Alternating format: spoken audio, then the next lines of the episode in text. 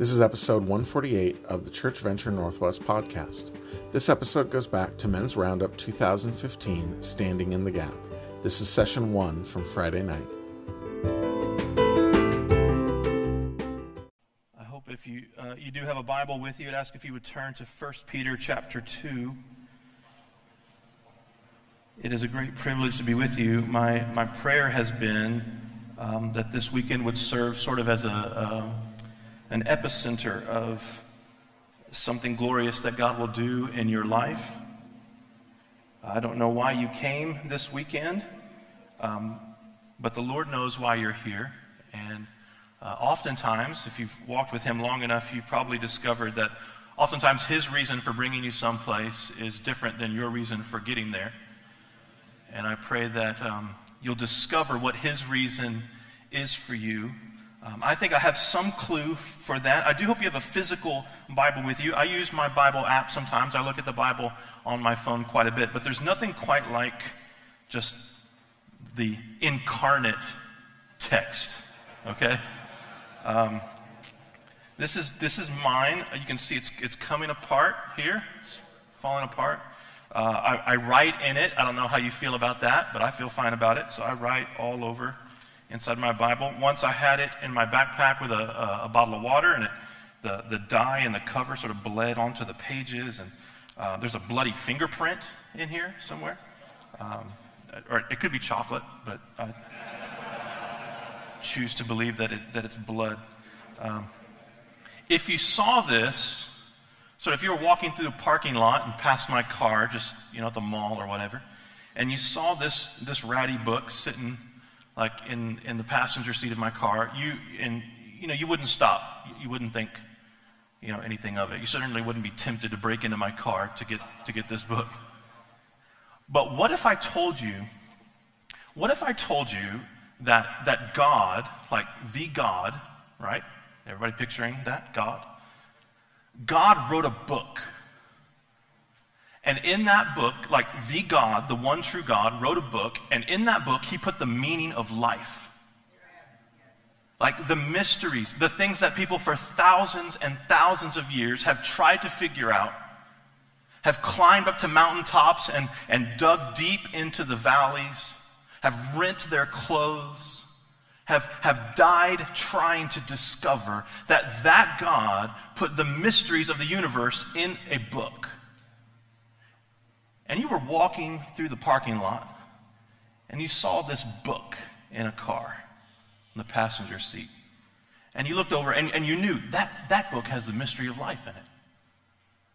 Like the secrets of the universe are in that book. You would be quite tempted to break into that car, wouldn't you? So, this is how I want to come to the Word of God with you this weekend. You, you, you have a Bible. I don't, I don't really care what format you have with you, whether you have your phone or computer or iPad or what have you. You have a Bible. Let's come to this Bible as if God is speaking to us in it. As if the Spirit has actually breathed out these words. As, as if the words we read in it are actually God talking to us. Can you imagine if that were true? Well, let's believe that that's true today. 1 Peter chapter 2, verses 9 and 10. We're going to chew on these two verses all weekend long. Just like a dog on a bone, we're going to just gnaw on this. But you are a chosen race, a royal priesthood, a holy nation, a people for his own possession, that you may proclaim the excellencies of him who called you out of darkness into his marvelous light.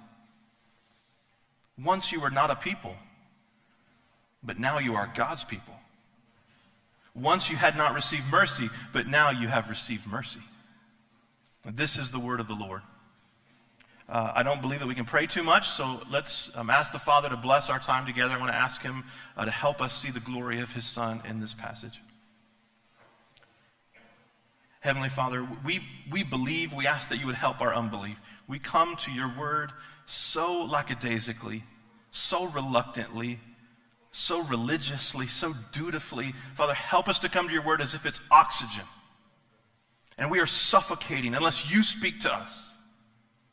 And so we ask that you would speak to us through your word. Thank you that you are not silent, that you don't leave us hanging, Would you give us the very words of life? We ask that your spirit would be here. Yes, he is welcome to be here. We have sung to you that your glory is what our heart longs for. Don't let us be liars, please, Father. We ask for the glory of your Son. We ask that you would show us his glory, knowing that it's by seeing his glory that we are transformed. And it's in, in, in his great name that we pray. Amen. Uh, one of my favorite Bible passages uh, in, in, in, the Gospels is the encounter with, um, between Jesus and the Samaritan woman at the well. And you're probably very familiar with the story, but I resonate uh, on a lot of different levels with that woman's story.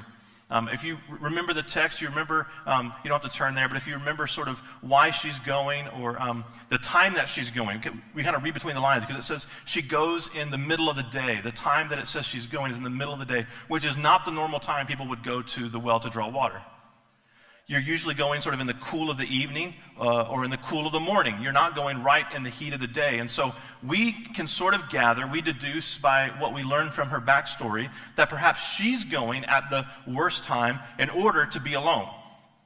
Like she doesn't want to encounter anybody.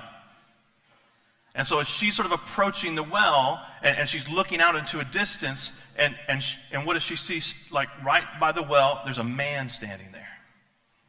Now, I don't know if you're like me, but just as an introvert, I put myself in her in her sandals, as it were, and I'm thinking her heart is just just sinking. Right? You ever have like your space? And if somebody's in your space, uh, I just um, spent six years pastoring a church in a little town in Vermont. Um, on Wednesdays, I would usually go into uh, Rutland, which was the largest, you know, sort of town close to us. There was a coffee shop there. A woo for Rutland, awesome, excellent. Okay. All right, let's not call out Vermont cities. That's not what we're doing here. But uh, uh, I would go to the coffee shop in Rutland on Wednesdays, take my, my Bible, my commentaries, have my laptop there, my pen and paper, and I do my sermon prep on Wednesdays. And what was great about this coffee shop in Rutland is that um, it was in this, uh, this old bank. And they had, uh, the vault was still there. The big vault door was there. And my favorite table was inside the vault. It was in this room in the vault. And hardly anyone ever went inside the vault. And so Wednesdays, I would sit inside the vault in this table in like my own little sacred space. But there were some days I would show up and I'd gonna, you know, walk up to the counter to, to order my coffee and I'd look over to the right and I'd see two little feet sticking out. Somebody was in the vault. And my soul would just shrink up. Like, how can I prepare the word of the Lord for the people if I can't get inside that vault on Wednesday? But praise God, when the place was empty and I'd get in there and I'd start my sermon prep, sometimes people had the audacity, because there were multiple chairs in the vault, while I was in there, they would walk in and sit at the table. Like it was their space too. So I'm putting myself in this woman's shoes, and I do know something a little bit about shame as well. And she's seeing that there's this man standing there, and she walks up, and I'm just thinking, in, in her mind, she's thinking, oh no. Oh, I, I just wanted to be alone. And Jesus starts talking to her. Jesus, as you know from reading the Gospels, is not a great respecter of personal space. Jesus is not very seeker sensitive. And he starts going deep quickly. And she does what any of us would do, which is try to keep it on the surface, right? She tries to keep it on the sort of level of chit chat. And Jesus is not playing chit chat. He keeps going deeper and, and deeper in the conversation. And, and she's sort of thinking, well, he wants to talk theology, so let's talk theology. And she'll, you know, she brings up the whole thing about Jews worship here and Samaritans worship here and all this sort of thing. And Jesus says, you know, what's uh, true worship is those who worship in spirit and truth. She has come, what for? To be alone, to be by herself, to be in her shame, and just to get a, a bucket of water. But Jesus knows that she is parched. She is parched in ways that that bucket of water will not satisfy. In fact, knowing her story and kind of revealing her story to her, he's essentially explaining to her that your whole life has been spent moving from one oasis in the desert to another and thinking you were finding water, and instead you've just been throwing sand down your throat your whole life. Let me give you living water he says. Water that will satisfy you. Water that will make it so that you never ever thirst again. Jesus doesn't do what nine out of ten of us would do if we encountered this woman at the well. If you were sitting down over coffee with someone or you were hearing somebody's story and they were telling you all about you know, their, their life and, and how many men they had been through and how they were shacked up now, you and I would say some variation of this. Let me give you some advice. Can I just give you a little bit of advice? The, the way you're living, it, it's, it's, it's not great. You, you know, maybe try ChristianMingle.com or something like that. Now, Jesus knows that an encounter with the living God is infinitely better than any set of tips or steps or life hacks because that's the problem with good advice. It doesn't go it doesn't go deep enough. So if you were sort of like you know building a highway you're constructing a highway and you're wanting to get through a mountain you got to put the highway through the mountain. Well you could put some dynamite sort of on the face of that mountain and, and blow it up and you would you know you would move some rock. You would kind of you know, get the, uh, you know, shear the face off of that, and you'd have to keep going and keep going and keep going. But if you really wanted to create a tunnel, you would drill a hole down deep into the mountain, put the dynamite down inside there, and blow it up and really move some rock. Jesus Christ knows that what we need is not good advice, because that's just like blowing the surface off of the thing. What we need is the glory of Himself, because that's like putting the dynamite deep down inside in our souls. Well, 1 Peter chapter 2 verses 9 and 10 is the dynamite put down deep in our souls. And we're just going to tonight look at this first phrase in verse 9, but you are a chosen race. You are a chosen race. I don't know if you understand the implications of this. I want to kind of just sort of tease out three of them for you tonight. The first is this. We'll just Move right into it. To be a chosen race, to be a chosen race means to be chosen before time began. To be chosen before time began. Theologically, most of us believe that God did not choose us based on any merit in ourselves. But practically, you and I live every single day as if we have somehow earned credit with the Father. As if He chose us because we somehow proved ourselves or earned our way in.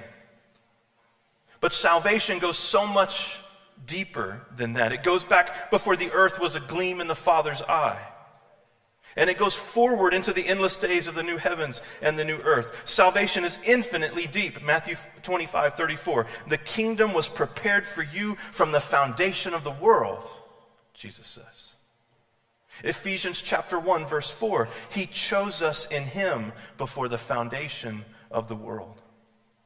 Before time began, God was looking forward and He saw you. He saw miserable little you and all of your stupid sins and all of your failures, all of your inadequacies. And He said, I want that one. And you believe that? It's almost like um, it's almost like the wedding vows, but better right? You stand up there with your, with your bride to be for a minister or a judge, and you make this commitment to say, for better or for worse.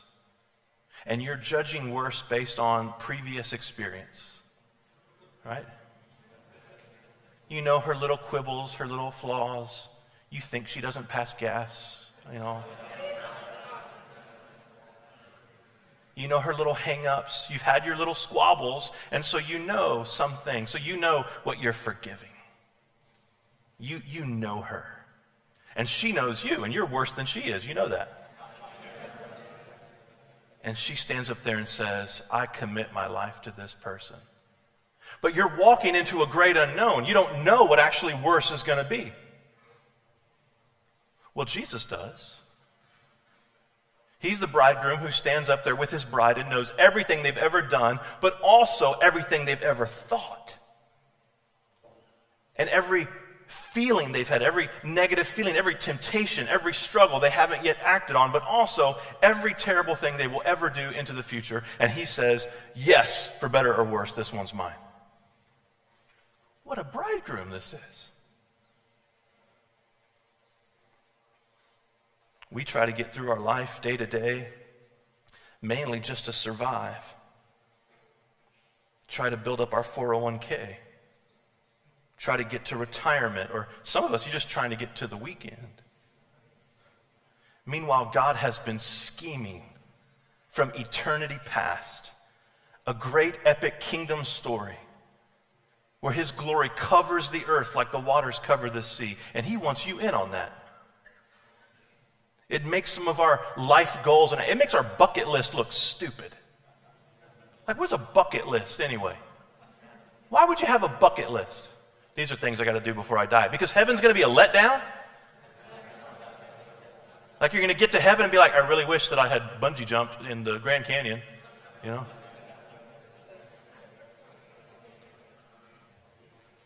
But this is the mindset that we have. We're not, we're not thinking in the level of eternity. Most of us are living as if this life is all there is. We know theologically that's not true, but we live emotionally, psychologically, and practically as if it's all a lie. Some of you here this weekend are living as if dying is the worst thing that can happen to you. Do you know that dying is not the worst thing that can happen to you? Jesus says flat out to his followers, Don't fear him who can kill the body, rather, fear him who can take your body and your soul. Dying is not the worst thing that can happen to you. Dying after you die is the worst thing that can happen to you. We put so much energy so much emotional energy, so much mental energy, so much of our strength goes into just surviving the day, just creating our perfect little well ordered life. Do you know that 100 out of 100 kale eaters die?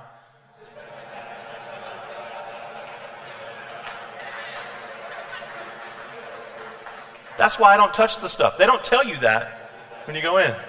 A hundred out of, I'll go further. A hundred out of 100 CrossFitters die. In Al, Al Mohler's book, The Conviction to Lead, he writes of an old preacher who told a group of younger preachers to remember that they would die. He said, They're going to put you in a box, and they're going to put a box in the ground, or they're going to throw dirt on your face, and they're going to go back to the fellowship hall and eat potato salad.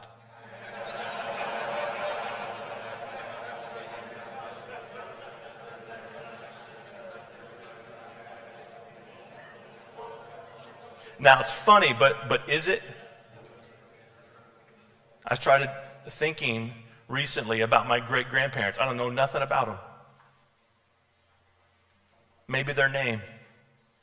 Our great grandchildren will likely know zero about us. Couldn't tell you about our personality. Maybe they know our name. Maybe they know the family tree. We're, we will be footnotes in some archive in this earthly life, that is the best that we can accomplish. Why are we living for that dot on the endless line of eternity? It makes no sense of the gospel. It's time to think with eternity in our minds. In Ecclesiastes, we're told that He has written eternity in our hearts. It's time to live as if we have eternal hearts. So, to be a chosen race is to remember that you are chosen before time began and that you will live when time is no more.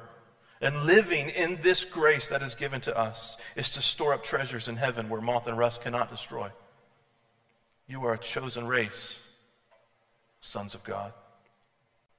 To be a chosen race, secondly, is to be chosen purely by grace. To be chosen purely by grace.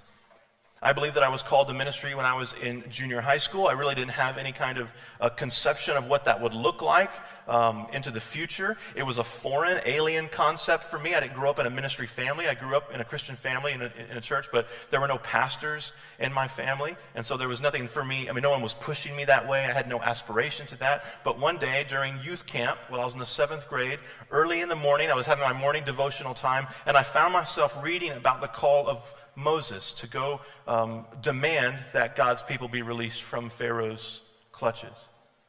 And I'm reading sort of how God is, is you know, speaking to Moses, and some of it is resonating with me on a personal level because if you remember, Moses says that whole thing about being slow of speech, and it, it might have just meant that he wasn't eloquent, but I was a stutterer from kindergarten all the way into college, and so this whole thing about being slow of tongue, that really you know, stuck with me. But just the whole scenario God comes to Moses and, and chooses him, and Moses comes up with all of these reasons why he should not be chosen. He starts listing all of his inadequacies and his, his own deficiencies. But here's what I think is really happening Moses is doing what almost all of us would do. We are listing our inadequacies under false humility so that someone will come back to us and say, No. Like what Moses really wanted is for God to say, Moses, come on. I know everybody. Of course I would choose you. You're a beautiful, unique snowflake. You're the cream of the crop. Of course I would pick you, Moses. Well, he doesn't do that, does he? He, he, he basically confirms all of Moses' affirmations of his own inadequacies. He basically says, Yeah, you're right. You are kind of an idiot. You're exactly right. But what does he say? I made your tongue. I made you. And I will be with you. In fact, your limitations, you being a liability, is, is actually kind of the point. Because if you were something else, that's less glory for me. This is why God wants sinners. This is why God uses weak, fleshly, idolatrous people so that we will know that all of the praise goes to His grace and not to us. His strength is made perfect in our weakness. Do you get the sense? Do you get any sense from Jesus' calling the disciples that he's really sort of, you know, calling the cream of the crop to him? Right? The sharpest tools in the shed, as it were. It's almost like he's looking for the nincompoops, for the losers. Like, where, where are the real dirt bags? Those are the ones that I want. And they can never quite catch up, right? One of my favorite examples of this is a sort of extended scene, especially as you're tracking through the Gospel of Mark. Jesus does this miraculous thing with just a little bit of food. He feeds 5,000 people. The disciples see this. They see what Jesus can do with just a little bit of food, feed 5,000 people. Well, then a little bit later, you just have to go a few days later, there's a crowd of 4,000 people. Now, I'm not a math major, but 4,000 is less than 5,000. And they have more food to start with. Smaller crowd, more food. The disciples say, How are we going to feed all these people?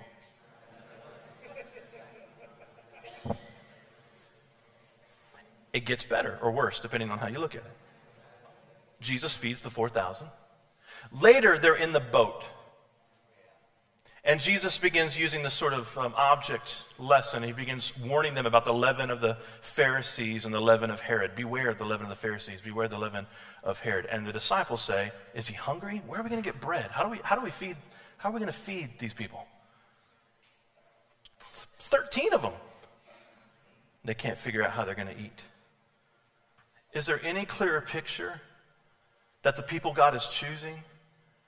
Um, he, he's setting the bar really low. But, that, that, but that's good news. Isn't that good news? Thank God he sets the bar incredibly low. In fact, what he says is, Bring me your nothing because that's what you have. Bring me your nothing and I will give you my everything. In fact, the only way, the only way to miss out on Jesus Christ's everything is to bring something. Can I trade in just this little work? You've cheapened the whole thing. And we come in with our shirt full of good deeds and we think we can earn Christ's righteousness with that. And we come down and sit at the table and he says, No deal. You bring me your wretchedness. You bring me your sin, and I will cover you forever. But you show up trying to claim your good deeds, claim your merit, claim your strengths, claim your gifts, claim your talents, your theology, your church attendance, your Bible reading, and the whole deal's off. You, you can't buy what He's giving us, it is purely of grace. I don't know about you, but this is so helpful to me. So helpful to me. He's looking for the liabilities. To be ch- a chosen race is to be chosen purely by grace. Thirdly, to be a chosen race is to be made entirely new. To be made entirely new. If anyone is in Christ, he is a oh, new creation. The old has passed away. The idea, um, the word choice here that he would use race, I mean, it's like he's essentially saying your DNA has changed. Your inside insights have changed. This is not behavior modification. I'm cleansing your soul. I'm putting myself deep inside of your heart. That eternity that is in there, it needs to be filled with eternity. And only the gospel is scaled to eternity. This is why he says you're a chosen race. Everything about you has changed.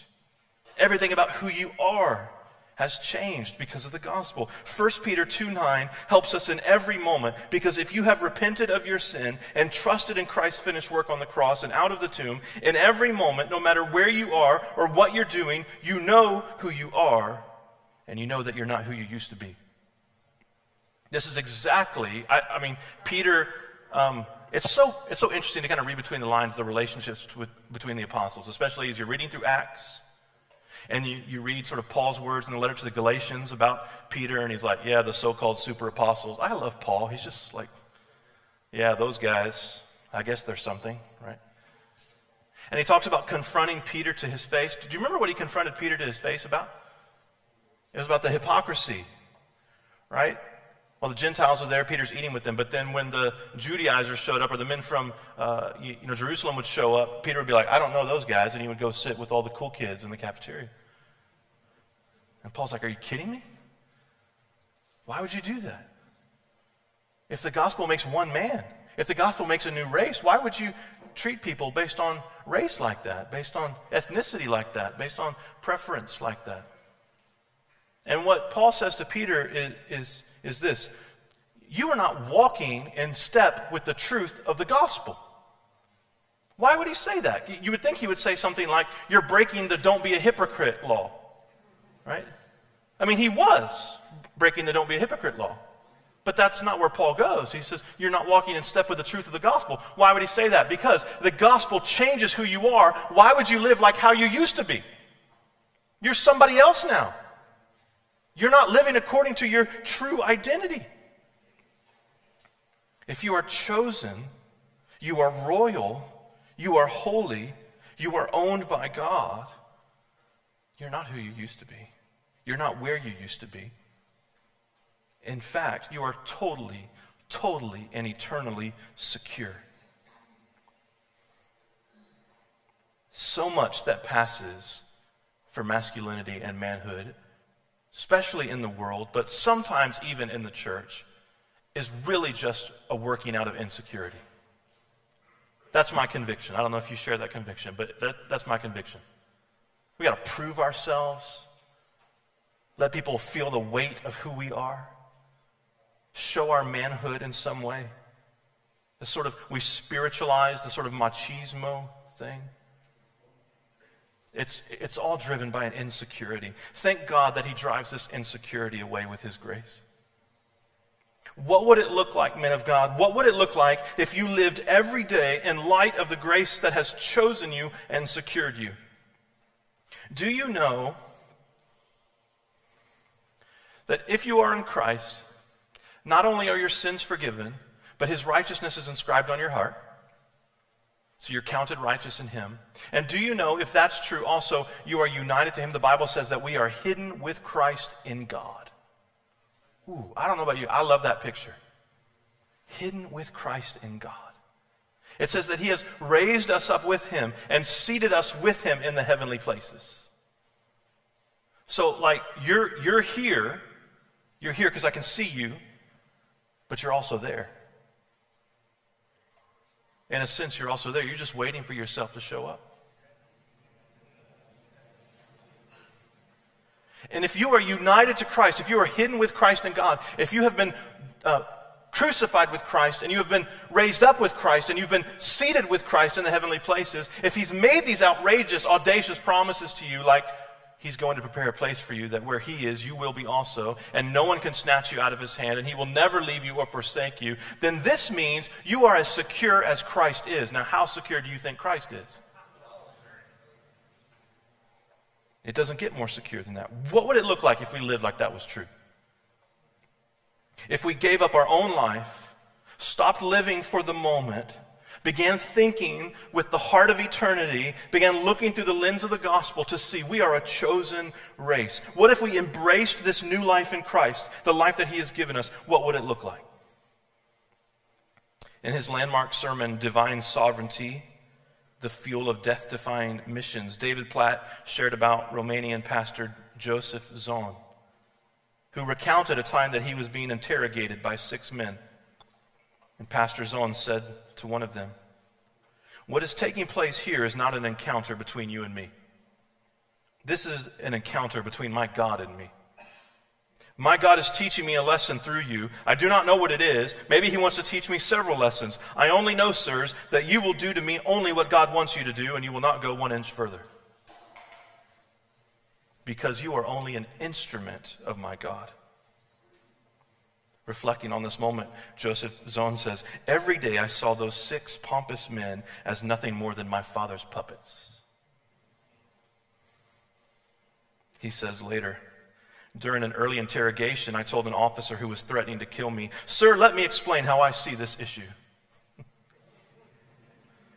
Your supreme weapon is killing, my supreme weapon is dying.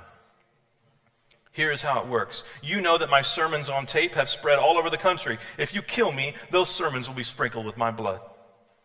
Everyone will know I died for my preaching, and everyone who has a tape will pick it up and say, I'd better listen again to what this man preached because he really meant it. He sealed it with his life. So, sir, my sermons will speak ten times louder than before. I will actually rejoice in this supreme victory if you kill me. After I said this, the interrogator sent me home. Another officer who was interrogating a pastor friend of mine told him, We know that Mr. Tson would love to be a martyr, but we are not that foolish to fulfill his wish. He says, I stopped to consider the meaning of that statement. I remembered how for many years I had been afraid of dying. I had kept a low profile because I wanted badly to live. I had wasted my life in inactivity. But now that I had placed my life on the altar and decided it was ready to die for the gospel, they were telling me they would not kill me. I could go wherever I wanted in the country and preach wherever I wanted, knowing I was safe. As long as I tried to save my life, I was losing it. Now that I was willing to lose it, I found it. And didn't Jesus say something like that? Yes, he did. He's, he, of course, said, Those who seek to keep their life will lose it. Those who lose their life for his sake will find it. But I remember him saying to the sisters mourning their brother Lazarus, I am the resurrection and the life. Anyone who believes in me will never die. Do you believe this? I mean, he pressed it, he pressed it home. Do you believe this? Like, ne- never die. Like, even if you die, you live. Jesus said this. Jesus said this. It changes everything. If this is true, it changes everything. It makes the difference between the seeking of worldly fruitfulness and prosperity and true fruitfulness and prosperity. The enjoyment of the riches of Christ and the treasures of heaven.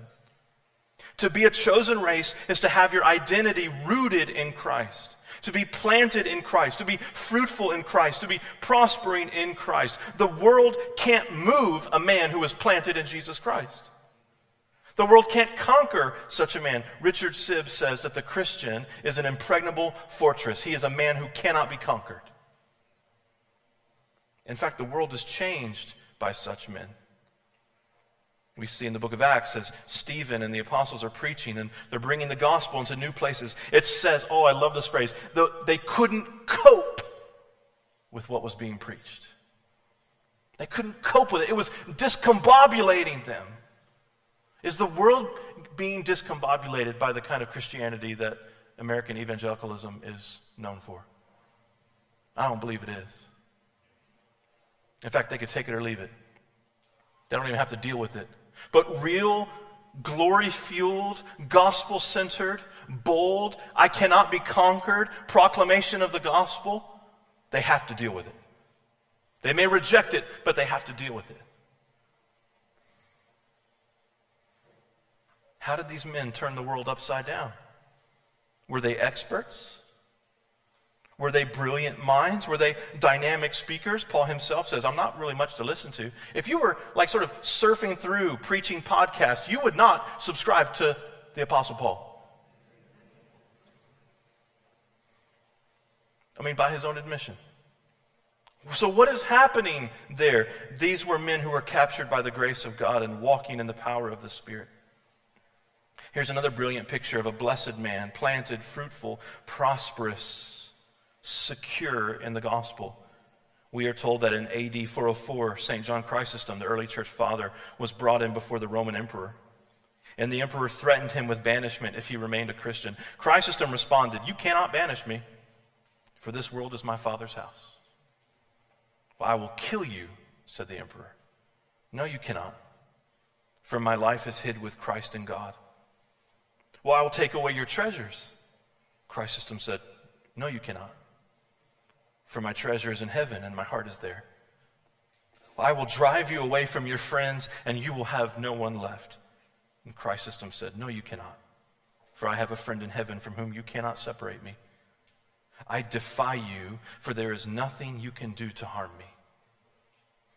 Brothers, what if we lived like that? What if we lived like that? The fallen world would have to adjust around us if the chosen race acted like they were a chosen race.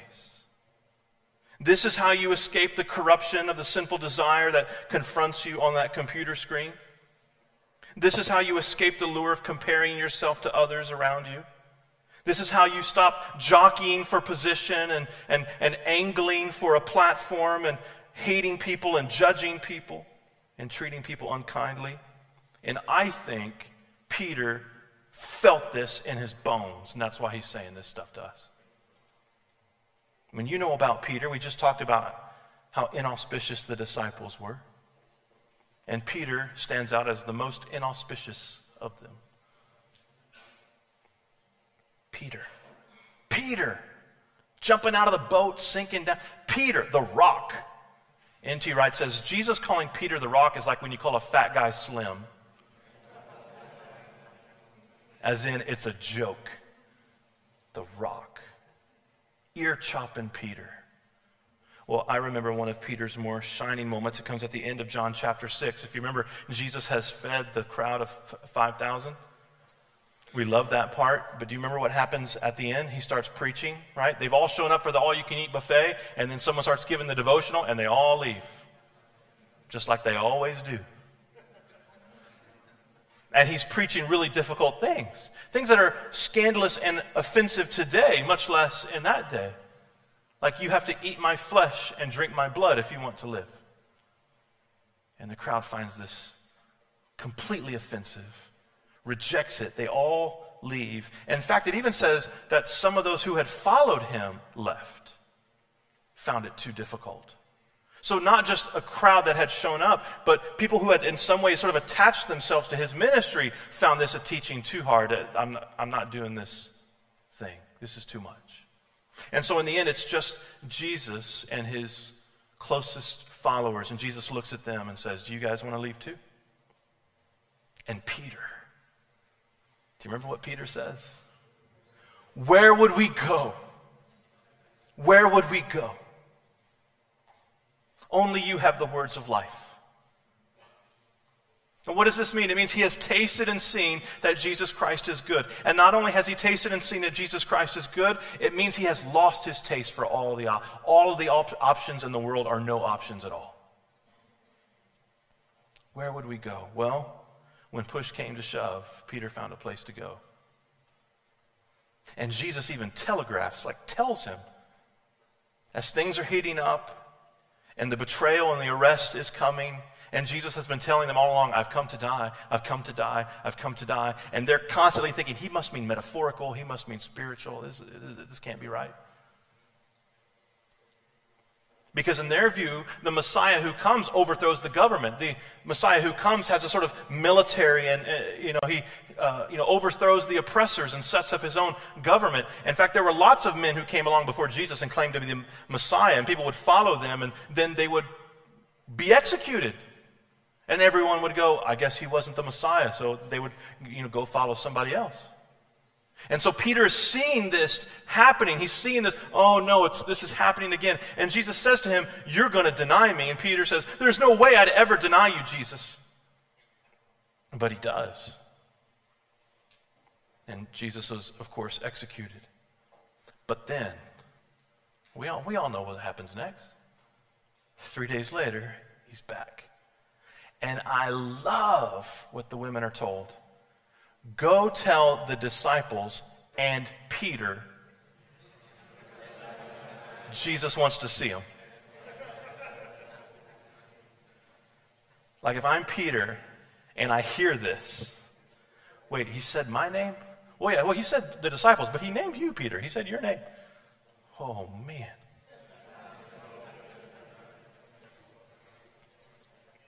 You'd think he would be rejoicing that his Lord and Savior has risen from the grave. But Peter knows the last, the last thing he did in relation to his Savior was deny him. And he also knows that Jesus taught some hard things about denial, like, if you deny me before men, I will deny you before the Father. He said that.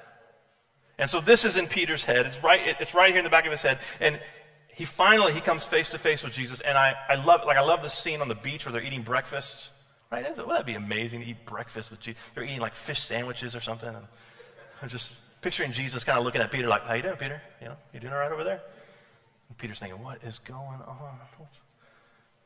But then they have their moment. Do you remember their moment? Face to face. Jesus says, Peter, do you love me?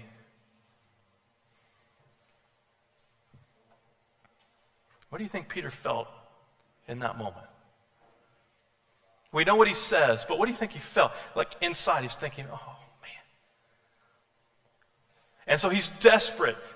Jesus, you, you know I love you. Jesus, you know I love you. I think in his head, he's going, please believe I love you. Please believe I love you. Your prayers like that? When you've spent days, weeks, months, years living in such a way that Jesus Christ is not your supreme treasure?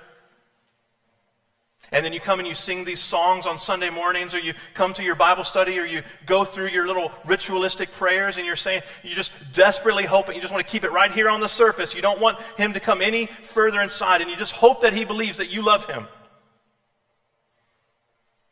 Peter says, You know I love you. And Jesus says, Peter, do you love me? Peter says, Jesus, you know I love you. And then he asks him a third time. Peter, do you love me? Jesus, you know I love you. Why three times? Because he denied him three times. What's Jesus doing? Oh, what is Jesus doing? He's, he's not, he, he's not trying to make him feel bad. He's not rubbing it in. He's restoring him. In fact, he's, speaking to him in this way, this sort of threefold way, to show that as complete as your sin is, that is as complete as my covering of it is. In fact, there is more, there is more grace in Jesus than there is sin in us. And there's a lot of sin in us, brothers. But there is more mercy in him. You don't think that would have stuck with Peter? Peter, who eventually went to his own death on a cross, where the history books tell us as he contemplated going to his own cross, he said, I, it, I, don't even consider myself worthy to die in the same manner of my Savior. Please crucify me upside down. And they crucified him feet, feet up. 1 Peter 2 9 is how you know you aren't lost that you haven't slipped through the cracks, that you aren't forgotten or forsaken. You are a chosen race. At some moment, the light poured into the room of your heart. And it wasn't based on anything you had done or, or, uh, or hadn't done. It wasn't based on where you came from or what you accomplished or what you knew intellectually. About 10 years ago, I spent every night on the floor of my guest bedroom, my life in ruins, wondering how do I keep from taking my own life. And about a year of that, the dark cloud over me, just desperately believing this, this has to be true. This is all that I have. I believe that most times, more often than not, God is not your only hope until God is your only hope. And he was all I had. And I like the bleeding, I, like, I just re- was reaching out for the hem of his garment. And he reached down into that room. And the light shone in. And, said, and he said, I, ch- I choose you.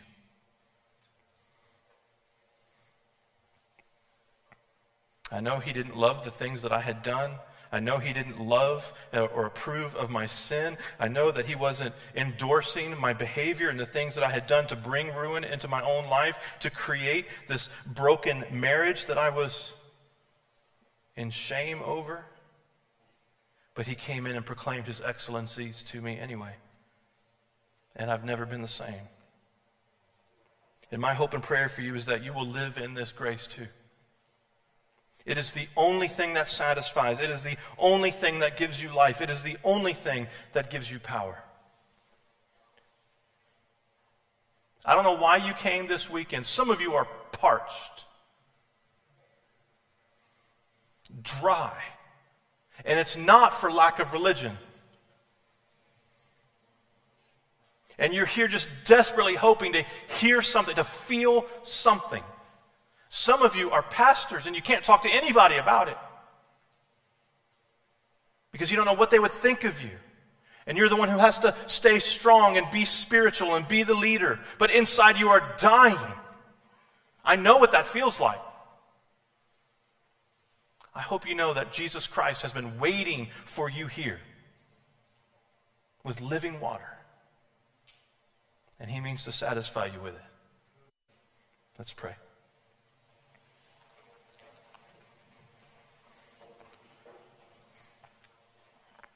Heavenly Father, you are the living God. We thank you once again for your word, which does not return to you void.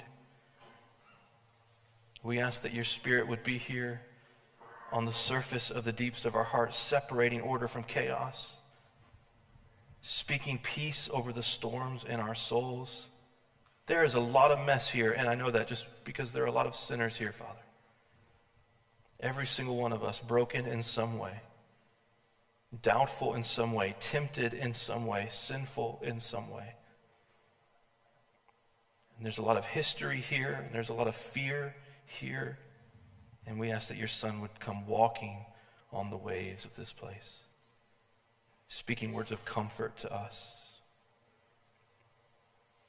We thank you for your mercy. We thank you for your grace. Father, we, we, we hand you the blank check this weekend. We give our soul to you as a blank. Write on us what you will. And it's in your great Son's name that we pray these things, the precious name of Jesus Christ. Amen.